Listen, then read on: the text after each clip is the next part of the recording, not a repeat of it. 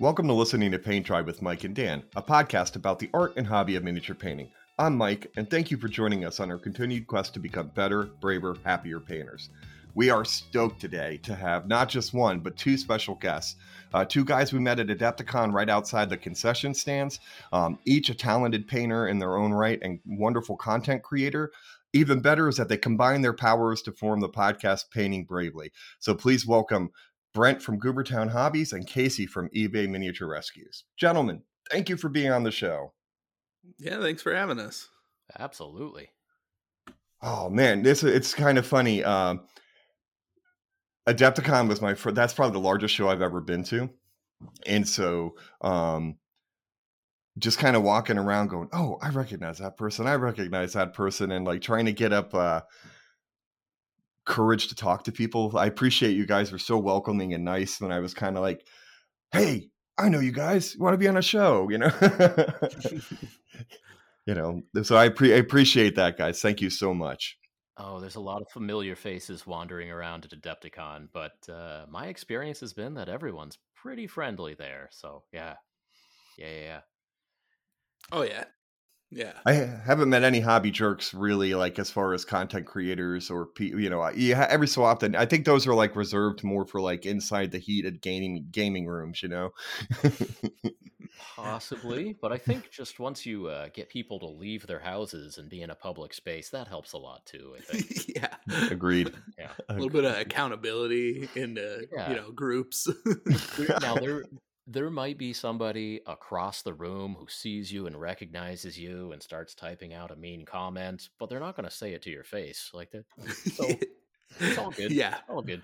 Fair enough. Fair enough. So um, our listeners probably know you already. You're both pretty well known, um, but uh, would you guys mind giving a little bit of your, your hobby origin story, how all this uh, crazy miniature painting started for you? Why don't we, why don't we start with you, Brent? Okay. Uh, so the way I tell my story is that it started with the Star Wars customizable card game. That's my nerd origin story. And when I was about twelve years old, I moved to a new town, and the kids in the new town weren't playing that nerd game. They were playing a different nerd game. So that's when I got into Warhammer, and so played uh, Warhammer Fantasy and forty K in middle school and some high school. Uh, wandered off for, for college in a little while after, and then came back to it right around age thirty, and have been in the miniature painting, wargaming sphere ever since. Nice, nice. Casey, how about you? Yeah, I suppose mine's a, a bit of a similar story. Um, you know, grew up playing, yeah, collectible card games in the in the nineties. Then I had friends that had older brothers that were like, no, no, no, you need, you need to check out this Warhammer thing, you know. Um, so I kind of got into it in that way, you know, the older brothers teaching us how to play, showing us how to paint. Um, had one local hobby shop that had uh, some supplies. Um, so I did that for a couple of years and had a lot of fun and quit for a long time. And then uh, when Age of Sigmar was starting, you know, those those things were coming out and just kind of brought me back in. So, yeah, as soon as that was that two thousand fifteen. So I've been back since then. Yeah, your hobby story is very similar to mine, because I took mine. Uh, I, I took a long period of time off after high school, and then the Stormcast are what got me back. Um, because they looked to me that my favorite movie is Excalibur, and they looked to me a lot like the Mordred, Mordred armor in that, and I've and I've mm-hmm. always loved that kind of look. Although, you know, they are chunky. I know that they're not perfect. You see my last video there? I, yeah, I did. I did. I, okay. I watch them. I, I I'm a. While I have a lot going on, I do try to watch and listen. I, I don't watch as much as I listen, um, because I try to combine things like paint and and and so. Um, yes, no, I did. I watched the last video. I, I I watched a tour of a plastic factory and a paint factory, and so you know, I I I know what's going on. Yeah, I wasn't exactly nice about the uh, the original Stormcast. The funny thing is, like, even now I have this like kind of nostalgia for them, because it, it was really what kind of got me back in. You know, I saw what was coming out, and I was like, man, that's not the Warhammer I remember. And I never played Fantasy. I was only ever into forty K, Um, and so it, it, it, they definitely brought me back in. So like, I appreciate them for that fact, but you know, seeing them through the lens of almost a decade now, you know, since they've come out, it's like, yeah, they, they could have done some things differently, because it, it does, like the bulky armor does remind you of things like Excalibur and, you know, just people in these huge sets of armor and stuff. And, and so, you know, it, in that video, I, I wanted to try and figure out those issues for myself, just to, so I would like them even more now, mm-hmm. you know? Well, the, the ones that really sold me were the Retributors with the long spears. Oh, yeah. The yeah. ones with the, and the, that kind of, they have the almost uh, Saxon style helmet. Mm-hmm. Um, and I was kind of like, oh, I'm in. I'm in. I'm yeah. in. yeah, and actually, then, it's funny. I think those are probably the better models in that early set, too. Agreed. Yeah. Easily. The Retributors were by far the, the, the not the push fit, but the separate put together arm, yeah, like the ones that yeah. posable were by far. Yeah, a- a- absolutely. Although the Prosecutors are pretty cool. The guys with the wings. Yeah. Yeah. They still feel more like a proper scale. The wings give them this like nice gravitas to them. Although they are a huge pain to push around on the table. I can imagine. They probably fall over all the time. All the time. You have to wait. And they did, they're leaning, and it's like, they look so cool. And then trying to like get them into like uh, coherency and stuff, like mm-hmm. to keep them a couple inches apart even. It's like, well, now I got to twist this one so the wings don't hit and they don't fall over. Yeah. Nice. Nice. You know, and it's funny because I, I've never played. So those are, those are gamer things, you know? yeah. From a painting perspective, like those wings are awesome. Although I break, I, I, I don't know about you, but I, I, bro- I broke them so many times. And then the Lord Relictor, yes. every time for some odd reason, I would reach over him and then oh, yeah. come back with him stuck in my arm. yes. Because he's so spiky. yes. Yeah. Yeah. He's yeah. tall and spiky. Yeah. Oh, I'm a, I'm a hobby nightmare. If you guys listen to the, uh, there's a little bit of it in the Aaron Lovejoy one where he talks about an injury that he had. But uh, yeah, I, I, I am, I'm Mister Put the Knife in My Hand. I did it. And uh, uh, Dan and I took a Ro- uh, Roman Laplot three day camp. Somebody borrowed my tools uh, and just threw them back in my book bag. And I didn't look, and I reached into my book oh. bag and came out with the ho- hobby knife under my oh, nail. Yeah. Oh, oh, oh, that's worse than what I thought you were gonna say. Oh. And, and just and like we were in like the second row, like right in the line with with Roman, and it, like literally that's the noise he made. Would yeah. you like to take a break? And I'm like, I think that's yeah. a good idea. Just, yeah. I think I think you should take a break. Yep, absolutely. You know that's. Uh, You know, neither here nor there. So now, our, now this podcast is turning into the to the the painful side of the hobby.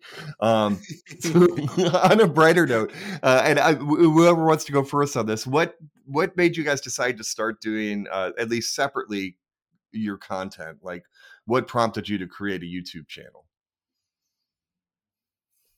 Uh, I just wanted to share stuff that I'd been working on in the same way that anybody else shares on, on Facebook or Instagram or, or any of the other social media things. And just the one I wanted to share on was YouTube.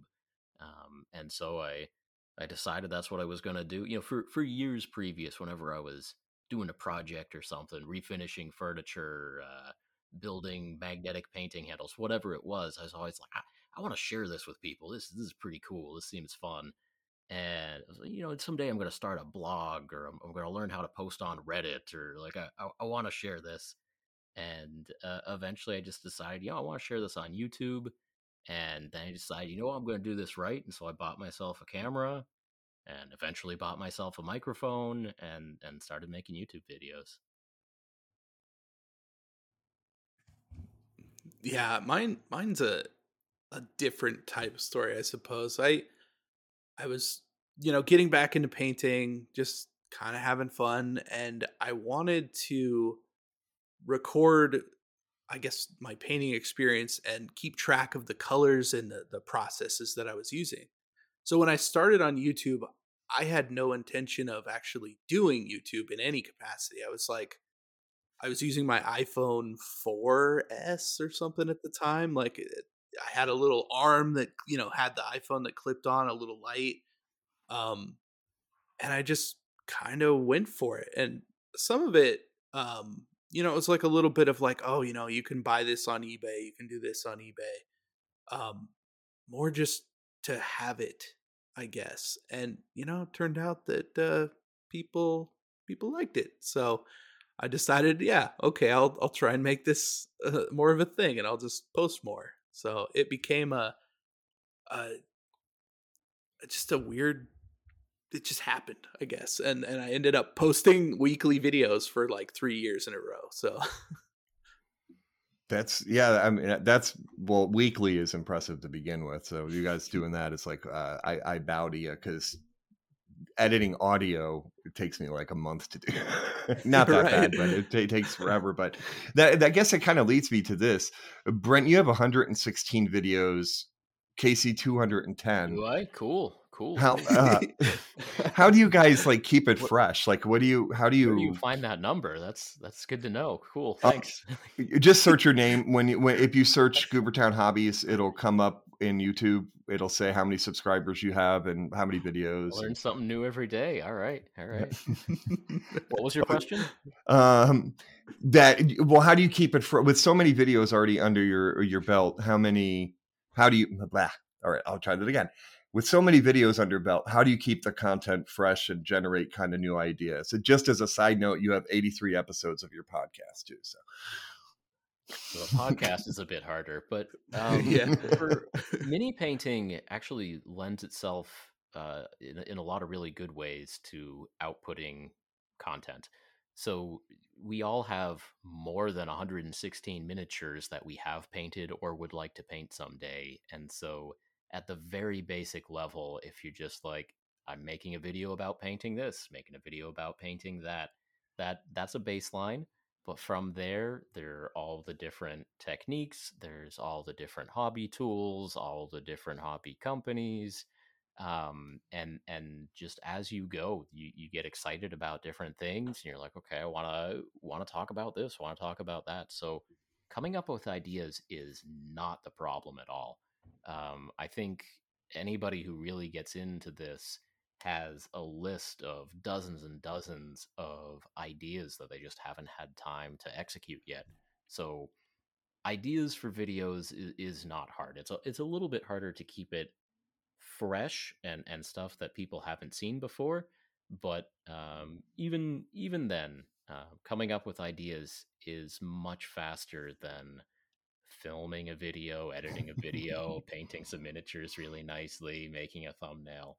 Um, I've, I've found that the rate of topic generation just naturally is much faster than the rate of ability to produce a video. So that's, in some ways, that's the easy part. That's the fun part. It's like, oh, I could do, you know, it just, it just comes to you like, oh, I could do a video about this. Boom. Easy. Yeah. Nice. Excellent. So, and do you, do you like troll eBay, Casey, just to see like, all right, where is this? Is there a, wow, that's a shitty paint job. I need to buy that. Oh yeah. Uh, almost every day, actually. Uh, I've got notifications that get sent to my email daily. So I wake up and there's, there's a nice ten set of emails of different search terms that I go through, um, just so I can get the first jump on a lot of things. But yeah, I mean, I, I'm always uh, looking for, you know, whatever stands out the most, I guess. Because if I can put something that's just gnarly in a thumbnail, I, I know that's going to work.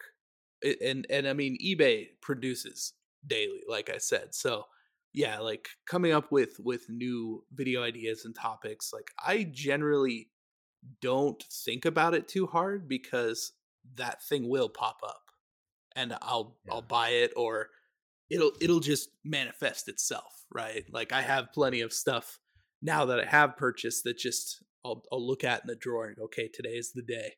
I'm painting this, you know, whatever it is. So yeah, eBay is a good me, source. What? You just reminded me. So so you have obviously a lot of just gnarly half-finished paint jobs, but yeah. I also remember, and there's also some of like somebody tried, but they weren't really up to the task. And there's some sure, like sure. somebody just didn't finish and abandoned. But do do you remember you, you found this artist like a year or so back where there was there was an mm-hmm. eBay seller who was selling a bunch of used stuff. I think they just bought lots from yes. from various hobbyists, and they were and they were you know breaking them down and selling lots. And within this seller's catalog, you could like identify a couple of artists just by their style. And there was mm-hmm. there was one, and I'm going to call him an artist. It was who, and when I say artist, I mean an extremely bad painter, but in, in, in the funniest possible way.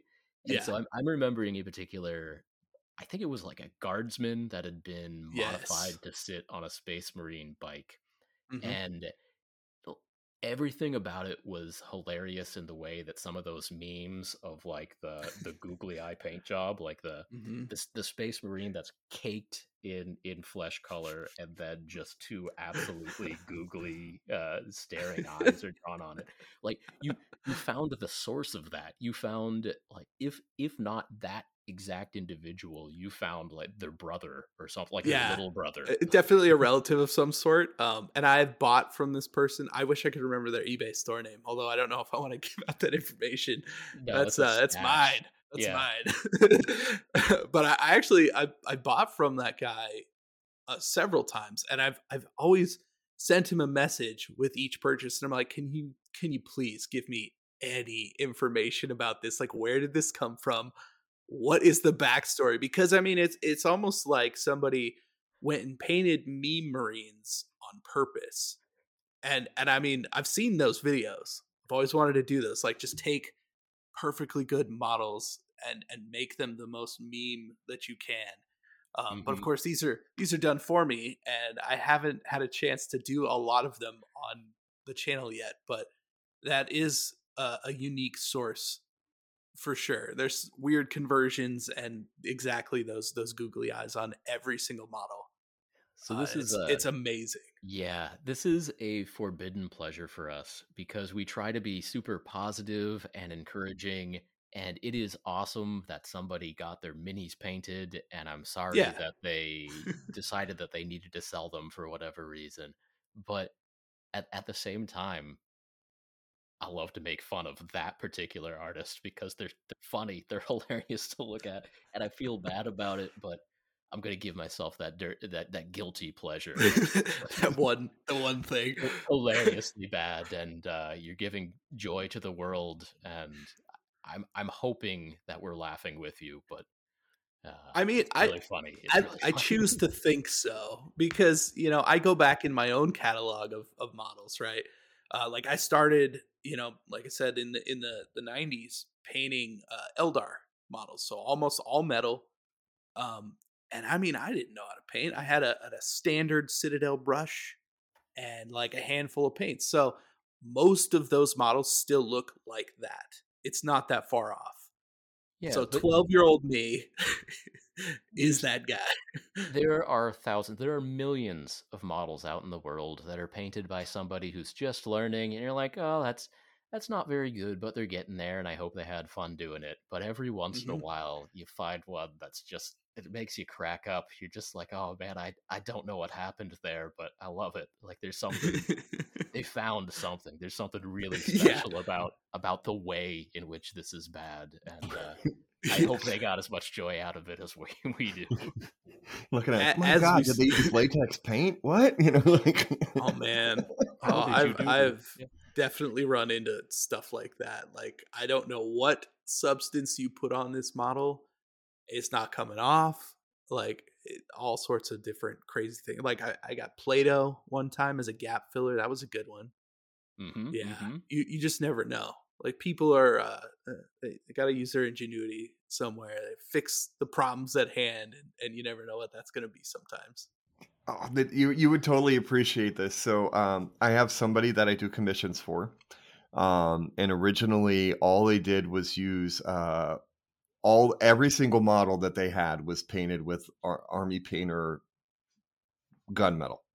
Hmm. And I'm pretty sure they just dipped them in the gunmetal. And then if something broke, they would take blue tack and try to recreate. Like, so if they've lost an arm, it oh. would, they would literally take blue tack and super glue the blue tack to the spot and basically just like try to size it out and then put like ten coats of paint over it. Oh, wow. And so this is an, an, an, a neighbor of mine. And um, when I stripped those the first time, I was astonished. I was like, that was, what is that substance floating in the, in the, the I P A? And I'm like, holy crap, that's blue tack. Where was the blue tack on this? And then I holding that arm on. Yeah. Oh no, it, it, it, left arm. It was the arm. Yeah. Like incredible. Incredible. Yeah. And I, actually wow. It's funny because that's the first time I was like, oh, this the, the, he's got to sell these on eBay for, for, uh, for, for the eBay miniature rescues. Cause these are, these are something else. Um, yeah. And so basically what would happen is he, we, we have another person in the neighborhood who prints. And all that, he would take all of the misprints and basically use them for Dungeons and Dragons and Blood Bowl and stuff like that. And so if there was like anything was filled in with blue tack, um, I'm pretty sure that he used Gorilla Glue a few times in just random places. Cause I'd look at it and I'm like, well, that's, that's foamy uh, on there. Mm-hmm. And then he had a, a group that he hired, uh, a group of industry hired like his friends' kids to do. And they left a bottle of plastic glue open near the models.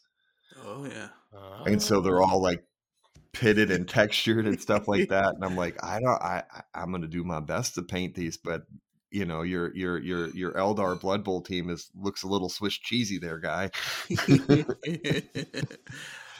And they, you know, and it doesn't, that plastic doesn't sand right. Once that resets after that, it doesn't, it never, the fumes, I don't know, it's different than using the direct paint because they don't, they, they don't sand right at all. So yeah, hopefully my neighbor doesn't listen to this, but you know. Well, if he does, then uh, I leave my P O box in the description box and I'm right. happy to yeah. take whatever you have. Excellent. An Excellent. Offer. Yeah. Um, yeah, no, and that's a tr- I gotta, I'll have to send you all my, uh, when I looked at when uh, I, because I started Rogue Trader One, that was my first box was the Marines, right? Mm-hmm. Um, and I have this one dude that I thought was the, the bee's knees. Like, you know, if they would have been a Golden Demon back in ninety, I would have been like, yeah, I'm gonna go, you know. yeah. Um, and uh, yeah, I look at it now and I can't stop laughing. And it's funny, it's so bad, and I'm so I'm still so proud of it. Uh-huh. Like I'm still like I you know I, like I I tried freehand. I even made a sling out of tissue paper for the guy. I was like I was like nice. Back then I was so brave. Why am I a chicken shit now? You know, when it comes mm-hmm. to painting. I mean that's, that's seriously that's why I tell people never to go back and, and repaint your first models. Like I know yeah. that I, I I'm a huge you know I, I push stripping models and fixing and doing all this stuff, but it's like seeing that from when you started, especially, and being able to to compare that to where you are now and how you do things and the way you think about things is so important. Absolutely. Absolutely. All right. Well, you know, we've talked about the, the, the video side about it. Let's talk about the podcast side of it. What, how did you guys get together to decide, you know, to combine your superpowers and move forward with this podcast, Painting Bravely? Well, I think I came to Brent, uh, I mean, it was a few years ago now, and just kind of threw out the idea, you know, we were already kind of talking pretty often because um, we, we had basically met each other um, online, you know, just from doing videos, but like really early on. Yes. We, we had, I don't know, ten videos a piece maybe. Um, yeah. And yeah, no, very, no subscribers. yeah. Very early yeah. on. Like I... I remember the day I found your channel. I think you mm-hmm. had one hundred subscribers on YouTube. I had seventy-five subscribers on YouTube. And I was like, I'm talking to this big YouTuber, but I'm like, I'll leave him a comment and, and let him yep. know that I'm I'm painting goblins too, and be like, you, uh-huh. I'm gonna I'm gonna use your your yellow goblin cloaks. I think that looks really cool. I'm gonna I'm yeah. gonna do that on, on some of my minis. And so we actually met each other just as YouTube people very mm-hmm. early on. And uh, our channels both, you know, got, got a little bit of luck, and both of our channels grew quite nicely. And yeah, yeah, it, it, you know, became became internet friends. And yeah, Casey came to me at some point and said, "Let's make a podcast," and we did. And and now, yeah, uh, still making a podcast, still friends, and uh, all is good. That's that's excellent. And I have actually some questions. So um, our for the podcast, we do have a Patreon, and what we use that for is to sponsor painting contests. Um, and so we've sponsored the Kill Team Opens painting contest this year. Uh, we're attempting to do a youth award at both ReaperCon and Nova Open because Dan goes to Nova and I go to Reaper. Um, and so uh, we asked, uh, we have a few Patreons that uh, we said, hey, we're, we're going to talk with Brent and Casey. So we got a couple of questions nice. for you guys from them. The first one is from Dev, uh, Raggedy Pants. uh-huh, uh-huh. And that is, Uh, I'm just starting to get this joke now as I, I was going through more, but how much is too much for a kobold? I don't know. Uh, I don't know if you could have enough. Like, because you can go pretty swole with a kobold. A dollar amount? Are we talking how how much should a kobold cost? How much body or how much cost? I, let's go with cost, because I think, I think that okay. might be what he's alluding to. It probably that makes more sense. yeah, the the story here is uh, last year WizKids came out with this line of minis called Frameworks. It is plastic polystyrene sprue minis, officially licensed for D and D creatures and characters. And one of the boxes that they came out with was a sprue for kobolds. And so if you spend fifty dollars at your local hobby shop, you can get a box from WizKids that's plastic models of kobolds. And you open up that box, and there are seven almost empty sprues in there from which you can construct seven very small kobolds. And they are properly sized for D and D. Like, the, you know, in the monster manual, a kobold is a small-sized creature. And, like, if anything, they're even, like, a little bit bigger than other WizKids kobolds. But still, it's fifty dollars for seven very small models. Yeah. There's some customization, but not. Not enough for that price. And so um, we we had realistically like a couple of podcasts where all we did was complain about that. And we also, or, or I also made a, a couple of YouTube videos about this uh, Frameworks line. And the, the first video I made was about some of their, their hero characters, which are fifteen dollars to make a human warrior or an elf ranger or or whatever the case is. And fifteen dollars is a little bit much, but there's some customization. They're okay. They're, they're all right. Get, get your plastic D and D minis out. And I'm a, a big proponent of trying to get new people into the hobby. So if there's just some some pen and paper D and D players out there, or people playing with chits or, or pre-painted minis, if there is a way to to coax them into giving mini painting and model building a try, That that's big deal, big news for me. That's a big deal. Um, so I was really excited about this Frameworks line. It's like, okay, the, the heroes are all right, a little expensive, but they're all right. Maybe you get some some of your D and D buddies into painting minis.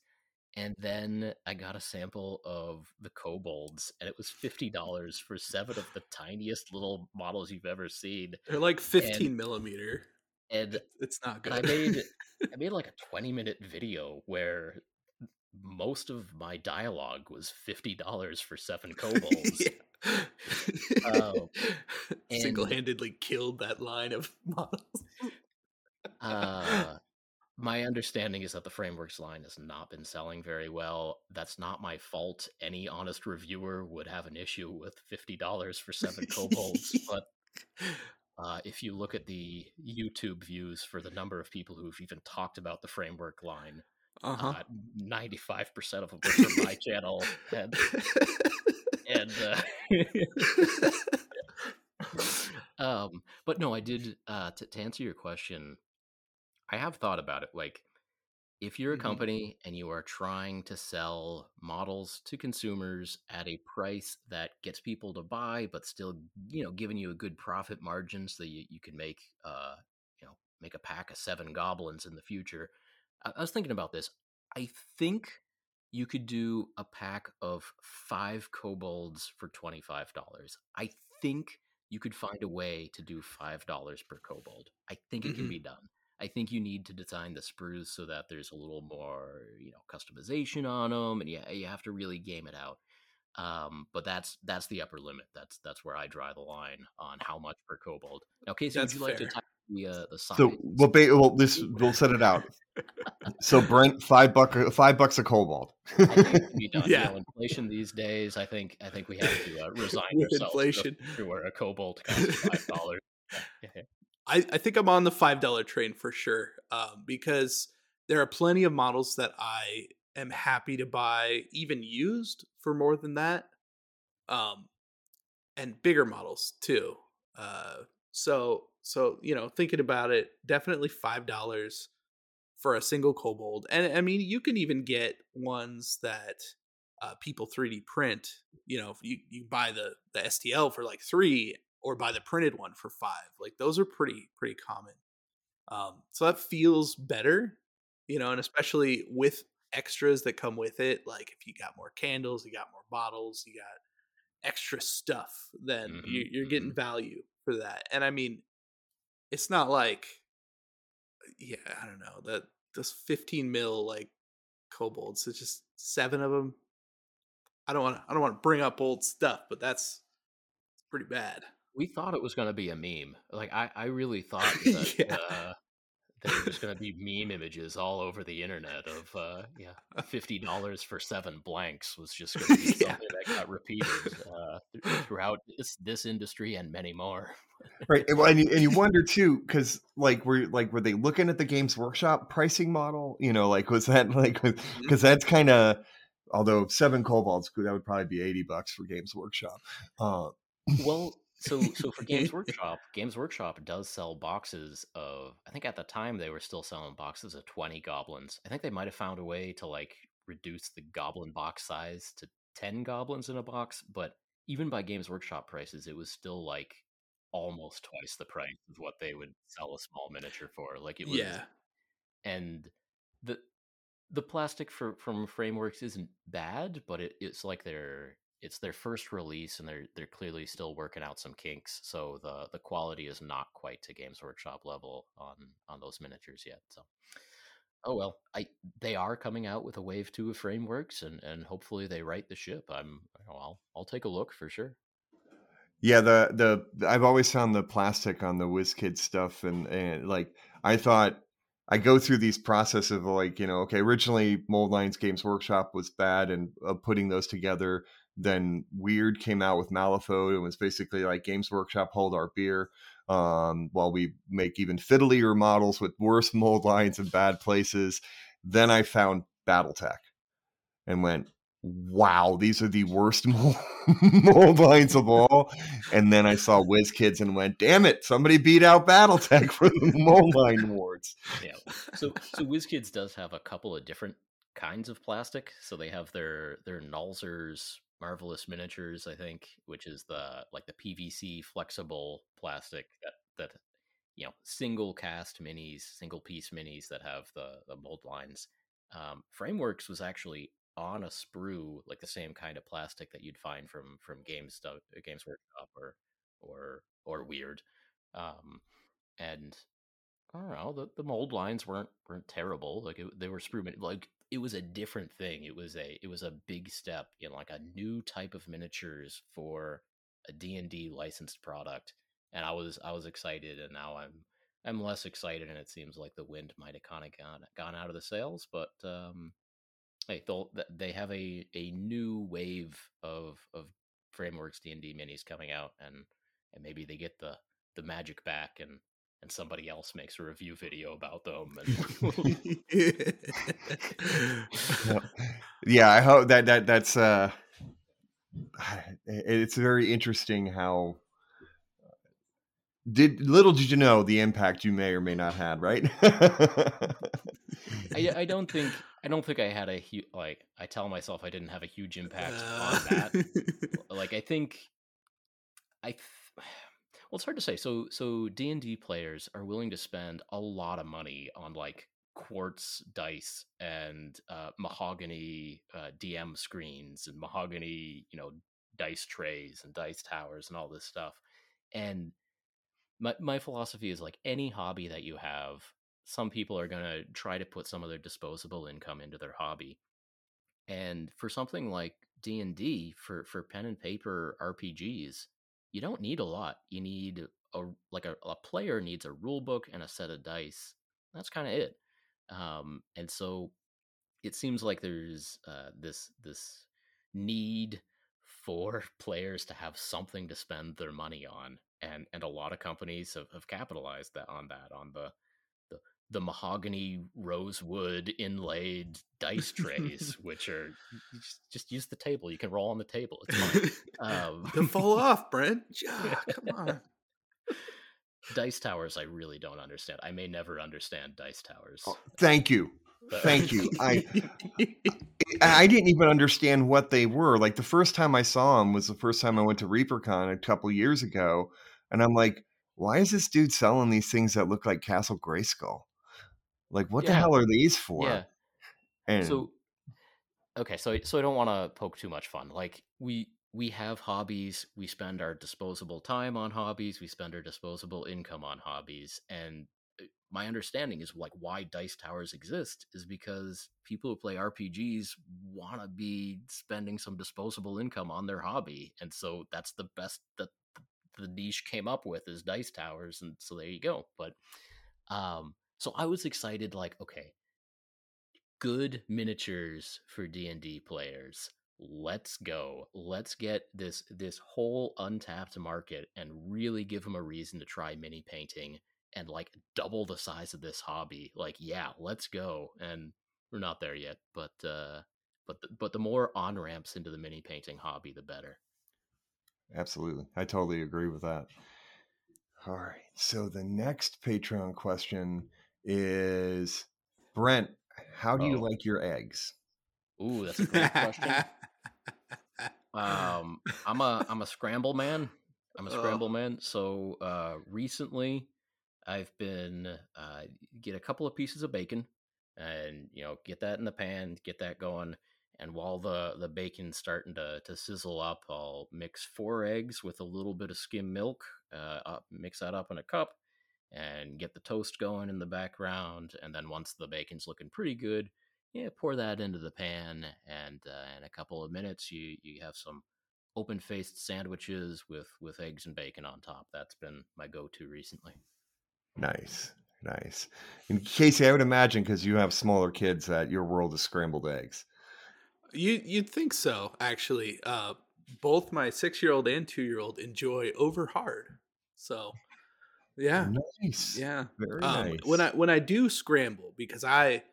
Like, uh, I prefer the scramble, but I, I do the, the Gordon Ramsay scramble, the soft scramble. So, oh, nice. Yeah, you mix it in with, with butter or cream, and, and you slowly cook that and just, you know, scrape it off the bottom of the pan, off the heat, put it back on. Um, and those are those are some of the best eggs. You so know. you're you're more the French style uh, as opposed to going for the, like, the country large curd style then. Yeah, yeah. Because if you go the large curd like that, um, you know, they tend to turn gray and they get funky. A little chewy. So yeah, gotta slow, you know, just like, like barbecuing, right? Low and slow. Low and slow. Know? Nice. Yeah. Excellent. Excellent. And uh the other questions are actually ones that you had you guys had already answered. How uh how did you start eBay Miniature Rescues? How did you start Goobertown? Um so those are those are already covered. So yes. All right. All right. Well, we can get back at Casey hasn't answered how large a kobold should be yet, so oh, that's there we go. More than fifteen millimeters, less than thirty-two. Now, what color should a kobold be? Ooh, oh yeah, there so you go. that's that's a that's a There's tough a, one. That's a hot topic, right?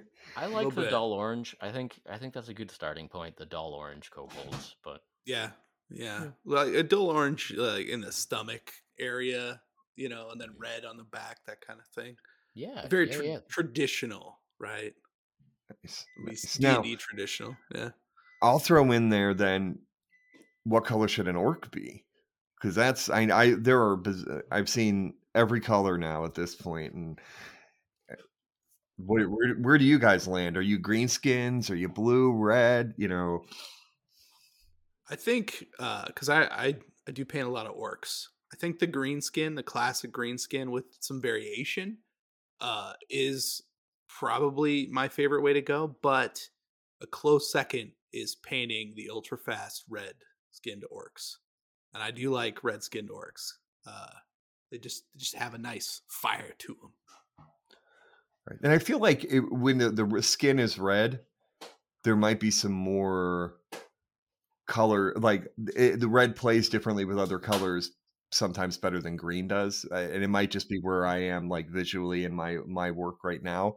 Uh, maybe because I don't paint enough green. Um, but yeah, I I, I kind of lean with you there. I love that. I love the red skin orcs. You know, what about you, Brent? Where where are you landing? So I am a green skin orc kind of person. Uh, I I like to highlight up using more of a yellow green, not not mint green, but more of a yellow green. Just actually for all of the times I paint green, I, I like to go towards yellow instead of to, to, you know, pastel green. Um, but for orcs, I, I do like to try to get some some pink in the armpits and, and elbows. So even even like priming with pink and then putting green over over top, sometimes I do. I like that. Um let's see what else here. And you use pink to uh shade uh shade yellow too, right? Oh, you saw that video? Of yeah, course. Yeah. I've been all over. Yeah. Goobertown yellow. I do some homework. uh-huh, uh-huh uh-huh yeah the the the shading yellow with like brownish orange is is a good shade for for yellow. And so if you prime a miniature pink and then like, you know, spray over white and and yellow on top, the the you know, yellow layering over the white gives you a nice yellow, and then yellow layering over pink gives you orange essentially. Mm-hmm. and uh and that ends up looking pretty sweet. Yeah, the models in your video look fantastic. Yeah, yeah, I definitely thanks. enjoyed looking at them. But oh, you're was, both fantastic painters. I mean, we're both fine painters. Thank you, thank you, though. Hey, we got a green dot there uh, sitting next to you. The the green circle uh, from Golden Golden Demon, right? Yeah, yeah, that's true. I I happened to get the little green dot this time. Uh, not expecting that, but hey, I'll take it. Heck yeah. Heck yeah. Yeah. Yep. Yep. Dan, Dan actually got one too from a model he painted like six years ago and put nothing, nice. no effort into it. And uh, I, I rode the bottom shelf the entire time. Oh yeah. I was like, woo-hoo. That's not, my new, my new uh, painting commission studio is called Bottom Shelf Studios. I like that. We, it's good. Uh, we listened to your Adepticon episode there, and yeah, I'm sorry.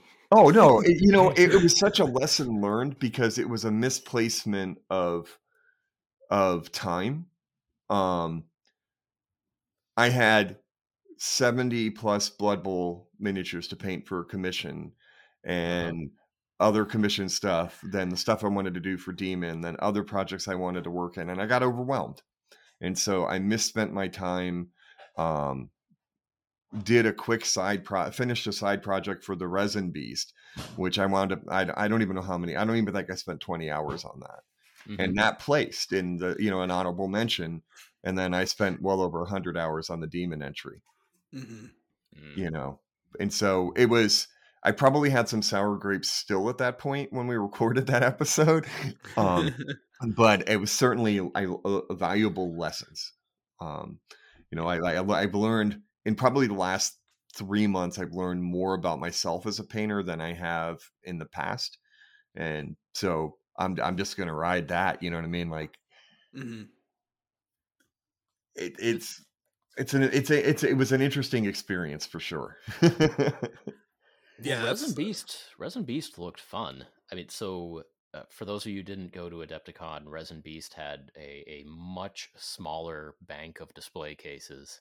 There were there were far fewer miniatures from a, from a couple of different companies, but uh, the the restrictions on, on kind of what you were supposed to be aiming for in, in that competition were, were fewer restrictions, and so you could do a, a wider range of, of paint styles. You didn't have to worry about lore or anything like that. It's just there's the entire model range for, I want to say, Parabellum and Creature Caster, and there was one more, right? Beastarium. Yep. And so take your favorite model from any of those three companies, paint it up however you want, and and put it in the case and see what happens. And and the the, the top placers were getting cash prizes. So it seemed like a seemed like a good competition. I was eighth place and I got a cash prize.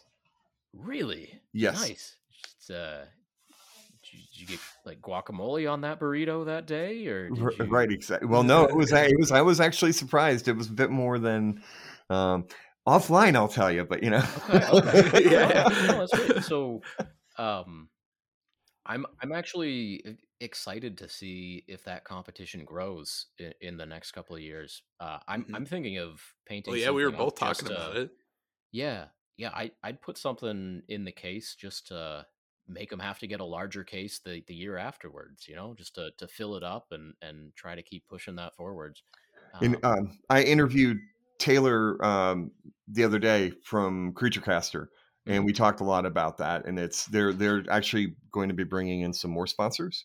And so there'll be more more miniature lines that'll be available to it as well. And it'll probably increase the cash prizes as well, which is kind of ridiculous um, and amazing yeah. at the same time, you know. Yeah, that's yeah. a that's a mixed bag in in my opinion. It's like the talking about sour grapes, like if there's actual actual money on the line, like I I can feel it a different level of feel bads when there are, you know, car payments involved. Um, uh, absolutely, absolutely. But at the same time, get some. Get get get more really good painters to to submit works to that case. Um, competition is a good thing. Having two really premium painting co- competitions at the event, that's awesome. Yeah, and I heard the Marvel one was pretty big this year too. They were pretty excited with their turnout. They had a they had a couple cases we went through. Yeah, yeah. they they weren't bursting with entries. There was there was room in those cases, and. Um, I heard, I should probably fact check this, but I heard that like one painter won most of the most of the competitions, just just basically by chance. Um, I, I think because they were doing a pretty good job of keeping the judges blind to who submitted things, and so be, because of that, there happened to be, you know, one really good painter putting entries in, and it happened to be that they won, you know, most of the categories. Whereas I think. There could have been a little more, uh, maybe just a little more politics in the in the picking of, of winners. Could have like diversified and, and, and got a couple other people in the in the top spot. But right, well, I mean, they could just yeah. put in a rule that says you can only win one category. You sure. know, what I mean? and and that's and it, yeah, yeah. There's no perfect answer on any of this. Like there Agreed. are good, there are good and bad reasons for having cash prizes, good and bad reasons to have judges completely blind to, to who's putting entries in, um, right. and, and all that stuff. But uh, it was, it was, I'm glad there were at least three uh, distinct competitions at Adepticon mm-hmm. this year. Hopefully two of those continue to grow. Yeah. And, and maybe we'll see more too. Yeah, I know. I've already I, I already started my Resin Beast for next year because I wanted to do a diorama. The but the, also the bonuses too. Not only did just for entering, they gave you like a goodie bag that had models and paints and paints from a couple different companies and stuff. So I was like, damn! I, and I, and as an honorable mention, I'm getting a cash prize. What the hell? Heck yeah! You know, I'll take it. Yeah. Golden what? Demon who? You know.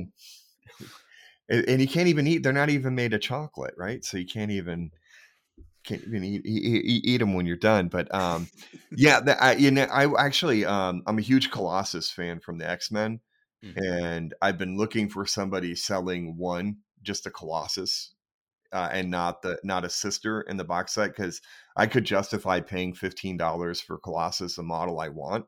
But not thirty dollars for half. You know what I'm saying? Like that's a, to me, that was a wasted fifteen dollars. The way so I, Marvel sells two, two miniatures in each box. Is that what you're talking about? Oh uh, yeah. Yeah. Yeah. And then, so I found somebody on, on eBay who had, who was uh, selling them and uh, selling them separately. So, and I was like, all right, I'm going to paint a Colossus from that. Cause that's, that and Spider-Man are my two fave super, superheroes. So, well, see what I can do with non-metallic steel and laugh at myself. I think I've had that dilemma too. So I'm I'm not a huge Marvel person, but like I remember watching the X-Men cartoons when I was a kid and stuff like that. Mm-hmm. And I there've been a few times where I've been looking at the rack of of Marvel minis and being like, all right, if there's two of the the right characters that I kind of recognize in the same box, I'll get it. Um, and nope, it just it was always like, yeah, I kind of like that guy. Like, ah, who's that? Who's his pal in the box? Like, I, don't, I don't even want that in my pile of shame. Like, yeah, I totally yes. Okay, good. Somebody else who thinks the same way I yeah. do. That's awesome. Yeah, it I, is I a can... weird way to sell models, like especially character-driven pieces. It's like, well, you want to buy yeah. the characters that you like, and maybe they're just like, well, pair them with with that one because that way we get rid of some of those. I don't know. It's a strange way to sell. Yeah, and some of the, the the the groupings don't make any sense either. You're like, well, okay, I can see Colossus and his sister. I got that. Mm-hmm. You know, there there are patterns of them that you see, but some of them were just kind of random who were in the box, and you're like, ugh. You know, if they, at least if they could have put like two super popular, you know, I could see like Spider-Man and Venom in the same box. That makes yeah, sense, right. You know, Wolverine and Sabretooth or, or whatever. Yeah. Exactly. Um, exactly. Exactly. Um, okay. So this I want to do a little bit differently now. I'm going to, I want to skip ahead a little bit because um, I love doing the lightning round, uh, which mm-hmm. is just kind of silly questions that I ask. Um, and basically I'll ask them and you, uh, what the first thing that pops to your head, You, you, you answer, okay? Uh-oh. They're nothing serious. It's none of none, nothing serious. Uh, um, you will not be scandalized for the rest of your life. And so, um, how much do you make before tips? I think that the, the the diciest one is how much is for how much for a kobold. Was that you know that's the diciest question we'll get here. Awesome. We just all set right. the price of kobolds to five apiece for all eternity. Yeah, yeah, yeah. Exactly. All right. So welcome to the lightning round. The first question is, Casey, most annoying part of the hobby. Oh, oh. Okay. Um, I suppose uh, like I do a lot of three D printing. So I guess the mess of three D printing is pretty annoying. Uh, Brent. I dislike it. Uh, trying to revitalize paint on your wet palette that's been there for a couple hours. Nice. Excellent. Favorite color to paint, Brent? I like green. I do like green. Hold on, I'm, I'm, I'm, I'm I don't know if that's my final answer yet. Give me a second. You know what? I'm thinking. I'll stick with green. Green's okay. Green's a good color. All right, mm. Casey. I was gonna say green, but now I can't. So yep. I'm, I'm gonna say I'm gonna say uh, I'm gonna say red. Nice, nice. Casey, when's the last time you drank your paint water? Uh, actually, it's been a while. It's been a good long while because, uh, yeah, I usually have the wet palette and then the, the, the cup is far away, and I usually have like a a nice big mug that has a straw in it. Nice. So I don't get them mixed up too often. I mean, I've come close, you know, and I've definitely done it. But it's been probably at least a year, I'd say. Okay. Brent? Yeah. I've never drank my paint water. I've come very close to cleaning my brush and my drink, but I've never drank my paint water. I'll definitely clean my brush and my drink, yeah. Hmm. Uh, I'm glad I have not. I'm not asked the question because it was three hours ago. Um, oh, no. I get going. I'm listening to music or something. I'm not even paying attention. I've even drank it and gone, did I drink my paint water? I'm pretty sure I did. I'm not sure if I did or not. Damn. Um, wasn't bad. Who knew, right? All right. Um, so, Brent, we'll start with you. Most dreaded color to paint? Uh, white. Mm-hmm. Mm. I'm going to go with black. Okay. Yeah. That's fair. I guess technically those are incorrect answers because are white and black not really colored, right? I mean, white, white is all color. Right, right. No, just, that's why I'm just being. Yeah. I know. Let's just randomly insert like being a dickhead. Um, no, there's actually, I think metals. Most metallics are, are on that list too. Oh, guy, yeah. Amen, yeah. brother. Yeah. I, Amen. I love painting like true metallic metals. That's okay. That's one of my favorite things. Yeah. Is it really? Yeah. You, are you a masochist? Some days I, it's some I days it's working so. out, and some days it's not. I don't know. It, it depends on, on how you go about it. I think, um, you know, if you're using an airbrush, for example, um, mm-hmm. you can do some really cool modulation with the metallics. And and it and with true metallics, it doesn't have to be anything specific. You can get in and paint like non-metallic metal on true metallics and, and get a really cool look, but it really depends. Um, like large exoskeletons are super easy with an airbrush okay. to make look really cool in real metals. Nice, nice. I had a, mini- a Space Marine Minotaurs that I was doing, and that those are the only ones that I've ever liked the metal I painted, and I it was all dry brushing, and I, I liked the the worn look that the dry brushing did. But other than that, every other thing I put metal on, I'm like, God damn, that sucks. yeah, paint. Like straight straight metals on something with like a black wash, it's like that looks fine, but you know, I think I think with a few tricks, like you can really push it, and and it's not as hard as as you know it seems after you've done it. Nice. All right, so Brent, the, we'll we'll end with this final question. Stranded on a desert island, only one paintbrush is allowed. What type of paintbrush? What size? Um, Walmart size two. Pretty much. Yeah. yeah. There's a there's a there's a particular multi-pack of synthetic brushes from Walmart that I, I really like. I, I do. It's I think Plaid is the manufacturer. I think it might be Folk Art or something yeah, like that. Yeah, Folk Art and Plaid I think are the same. Yeah. Yeah. And and the there's there's always like a couple multi-packs, and the one that's like a dollar or two dollars ninety nine cents are not the ones you want, but like three ninety nine. Like when, once you avoid the very lowest tier of Walmart synthetic brushes, like you go you go a, a tier up, and they're they're fine. Yeah. Um, no, there's there's a couple of brands of synthetic brushes that I don't mind, and I sometimes I've used natural hair brushes and they're okay, but um, that mostly they just stress me out because they're more expensive. I'd rather have a, a fifty cent paintbrush. Yeah. Fair enough. Fair enough. Casey, what about you? Uh, my my go-to for a while now has been the uh, Winsor and Newton Series seven size one. Yeah, when I when I switched over to that brush, it legitimately changed the way that I approached painting, and I haven't looked back since. Yeah. Yeah, it's a different feel, you know, and um, mm-hmm. I usually don't. I'm, I, I'm, I started as a Raphael guy, and I kind of evolved in like looking at the price and availability and such, and switched to ro- kind of switched mostly to Rosemary and Co. because they're a lot mm-hmm. cheaper. Um, but I finally found a th- synthetic sable that actually functions like a sable brush, the Heritage by Princeton. And they're not terribly expensive. They're a little more expensive. You know, they're like four or five dollars a brush. But I've been using this same set for six months now with like I have four four of them. Very little curl. Mm. There, I was like, wow, that's shocking. You know, so it's yeah, it's you, you got to find your tools, right? You know, the ones that work for you. It doesn't matter if you paint with a toothpick. If it works, it works, right? You know. Mm-hmm. Yeah.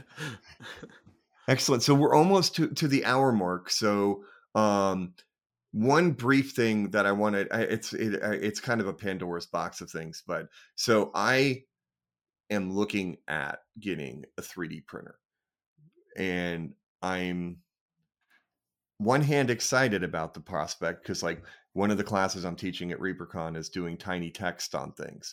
And so I was like, oh, I could print out a bunch of little books and I, there's my thing, you know, lickety split. I got my class stuff. Don't even have to yep, worry yep. about it. Yep. Yep.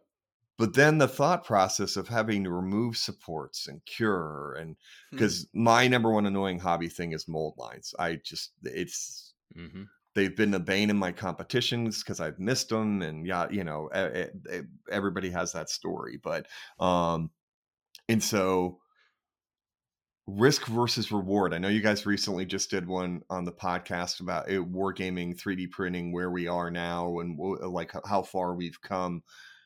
What, what are your, if, if somebody is looking to get into three D printing, what would you say to them? I mean, I, I do three D print pretty often.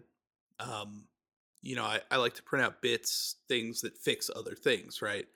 Uh, from that perspective, I think it's an invaluable tool because I can print an arm, I can print a head, um, and it doesn't take very long.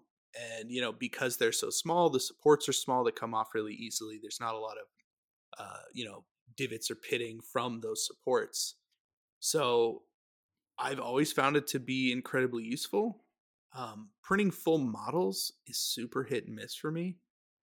Um, because like, if you don't like mold lines, you know, there's still going to be pits from supports on, on your models. And I know that, you know, you can dial it in so precise that, that there's almost nothing and you can kind of sand them down, but that, you know, there's always going to be a cleanup process. So mold lines or three D printing, just kind of, you know, six dozen, you know, one half the other, whatever. Um, It's a fun part of the hobby, though, and it, it does lead to some interesting things because you, like, you have a, a larger range of things to choose from to either augment your models or just models in general that you can have to use in your games or to paint. Um, so, like, even for the price of a, a, a normal printer, um, I think, you know, even on Amazon, you can get some of these for one hundred fifty dollars or something. That's not a huge, huge, huge investment, you know, compared to some of the things that we buy in this hobby. Um, and from that perspective, sure, I think it's worth doing, uh, even if you're a little bit interested, because you're going to end up with some cool stuff. You know, there's going to be some trial and error, but you get there eventually. And, and I think it's, it's worth doing. Yeah, I, I agree. Worth doing. Uh, at some point you got to give it a try for sure. And and I think it actually would be very helpful for making a whole lot of books to to use in a in a painting yeah. class. I think that'd be a great use for it. Um, so what what we talked about, Casey and I, recently on our podcast, Paint Bravely, the podcast, was that, I mean, kind of most of these printers are made in like the same couple of factories, I think, in China. And so yeah. the difference the same difference block. between a lot of these companies is pretty small. And there's there's a little bit of a difference between generations, but now if you're getting a, a pretty high resolution on the screen and they're using mono light, which is like more, the screen is more tuned towards the blue side of the spectrum in, instead of just straight like cell phone light. Um, right. That, yeah, like printers are pretty dang good, and especially the first couple of times you use them. Like the first time you you realize, like, wow, this model was goo three hours ago, mm-hmm. and now this is a a real detailed model.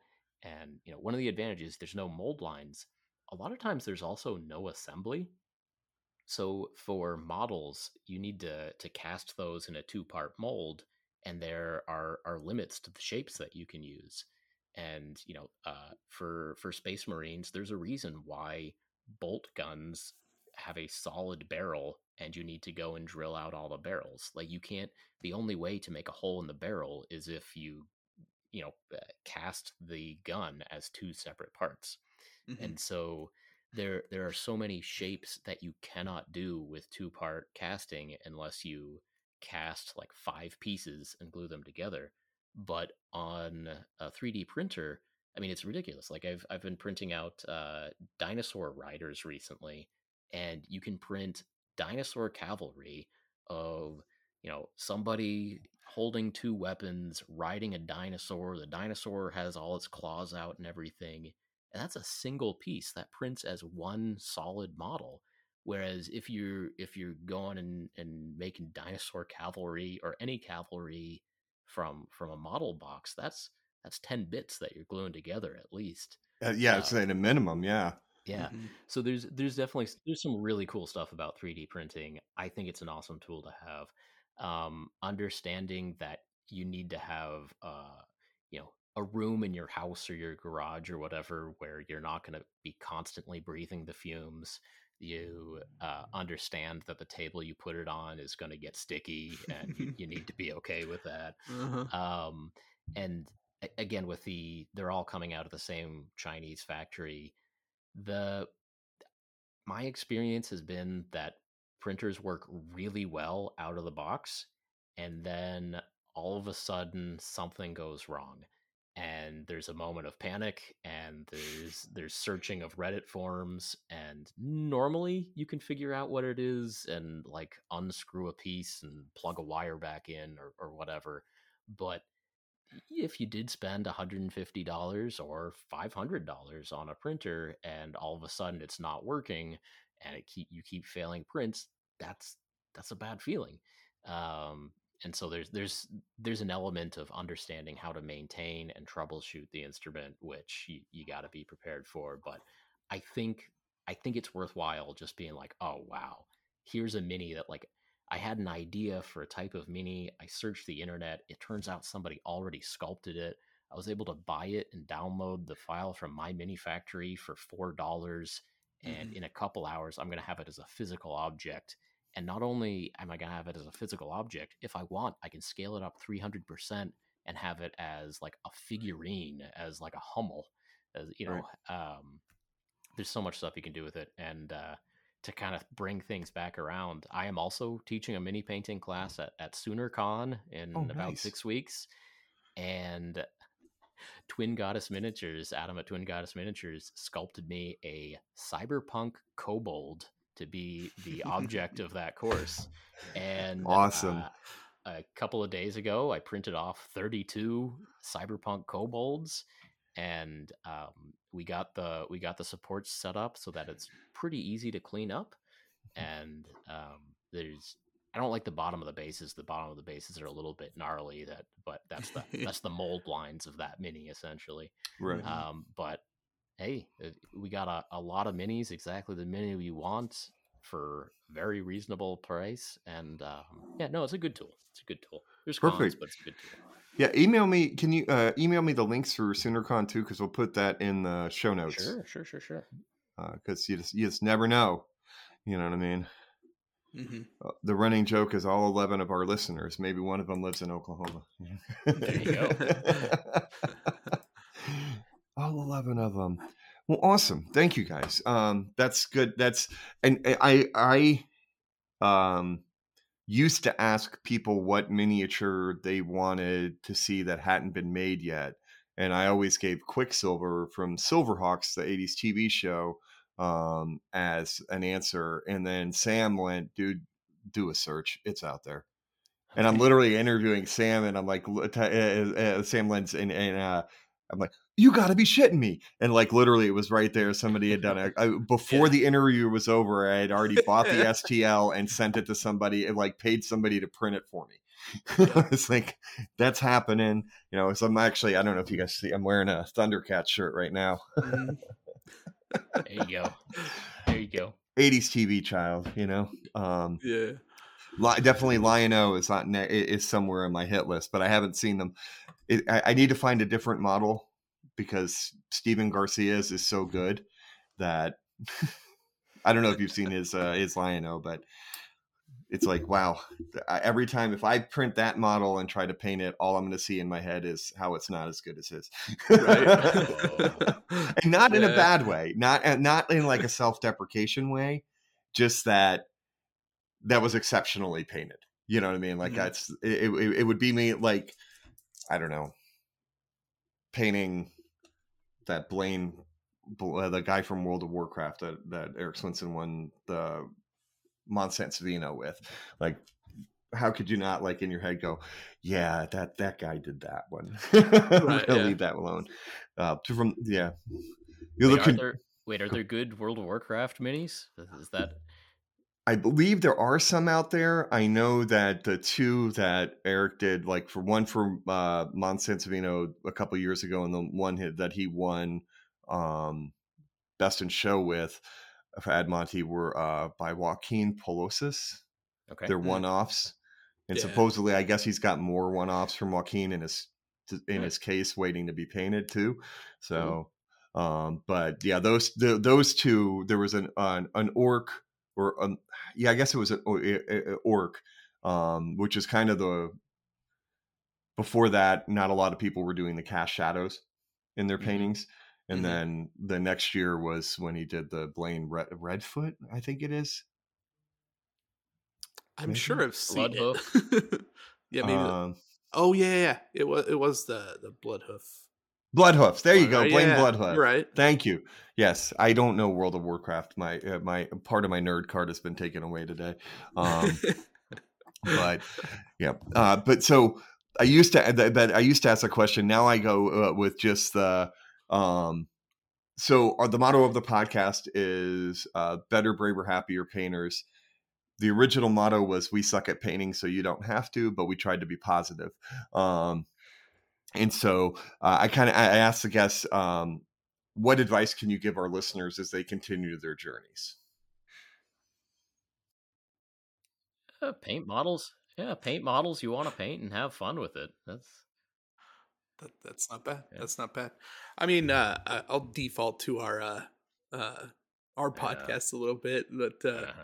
Painting Bravely is is definitely something that we, we can get behind. You know, like if if it sounds like it's going to be cool, you don't know how to do it, just do it anyways. Go for it. Just be brave about it and see what happens. Because the worst comes to worst, you can strip the model down, or you can just paint another one. Or sell it to you on eBay. That's there that's really what what I'm after. You know, just really pushing the brave angle so that everybody just sells on eBay, and then I can right. clean up. Yeah. Excellent. Un- uh, unlimited content. Yes. You know? Give me more of those meme Marines. Yes. So, uh, gentlemen, normally I ask people to tell where, where to find you, but I know everybody already knows that, and I'm going to put it in the show notes. Goobertown Hobbies on YouTube, eBay Miniature Rescues on YouTube, Painting Bravely on all the podcast catchers out there. Um, what about your, uh, do, do you guys have separate Instagrams that you would like people to follow? Uh, yeah, the same names, I'm pretty sure. Okay. Yeah, perfect. Same names. Yeah, yeah, yeah Same yeah. names. Perfect. Now I know that because I, I just... we just followed each other right before the podcast, Brent. Wonderful. Excellent. Gentlemen, what an honor it's been to have you guys on, and a lovely conversation. Thank you so much. Heck Thank yeah. you. Happy to be here. This was great. Yeah. Dan and I would like to thank Brent from Goobertown Hobbies and Casey from eBay Miniature Rescues for joining us. Together, they form the podcast called Painting Bravely, and you can check that out wherever you get your podcasts. You can also check them out on their respective YouTube channels as well as on Instagram. We'll have links in the show notes. Like, subscribe, or follow wherever you get your podcasts. And if you could leave us a good review, that would really help the show out. Uh, additionally, you can follow us on Instagram, Facebook, and YouTube at Listening to Paint Dry, as well as on Twitter at Dry Listening. We'd love to hear from you. You can email us at listening to paint dry at gmail dot com. Let us know what you're working on, how things are going, and what cons you're going to this year. Take a moment and give a shout out to our current Patreons, Lee, Andrew, Michael, Carolyn, Cannibal Noises, Raggy Paints, and Christopher. Thank you guys so much for helping make all this possible, especially the painting awards. Those things are, are coming down the pipe, and we're really excited. It's with the sculptor right now. I can't wait uh, to show you what the sculptor comes up with based on the sketch that I kind of threw out there on the Patreon and the Discord. Thank you again for the support, and if you'd like to join them, please check us out on Patreon. You can also check the Linktree uh, link in the show notes for all of our relevant links. With that being said, it doesn't matter how much a kobold costs. You can always become a better, braver, happier painter. Until next time. Listening to Paint Dry with Mike and Dan is a production of L T P D W M D. All rights reserved. No portion of this recording may be used without the express written consent of the host. The music is Death by a Thousand Questions by Springtide. Download from the Free Music Archive on a non-commercial attribution share-alike basis. All views and opinions expressed in the show are solely the views and opinions of the person who said them. All celebrity voices, if any, were impersonated and done so poorly.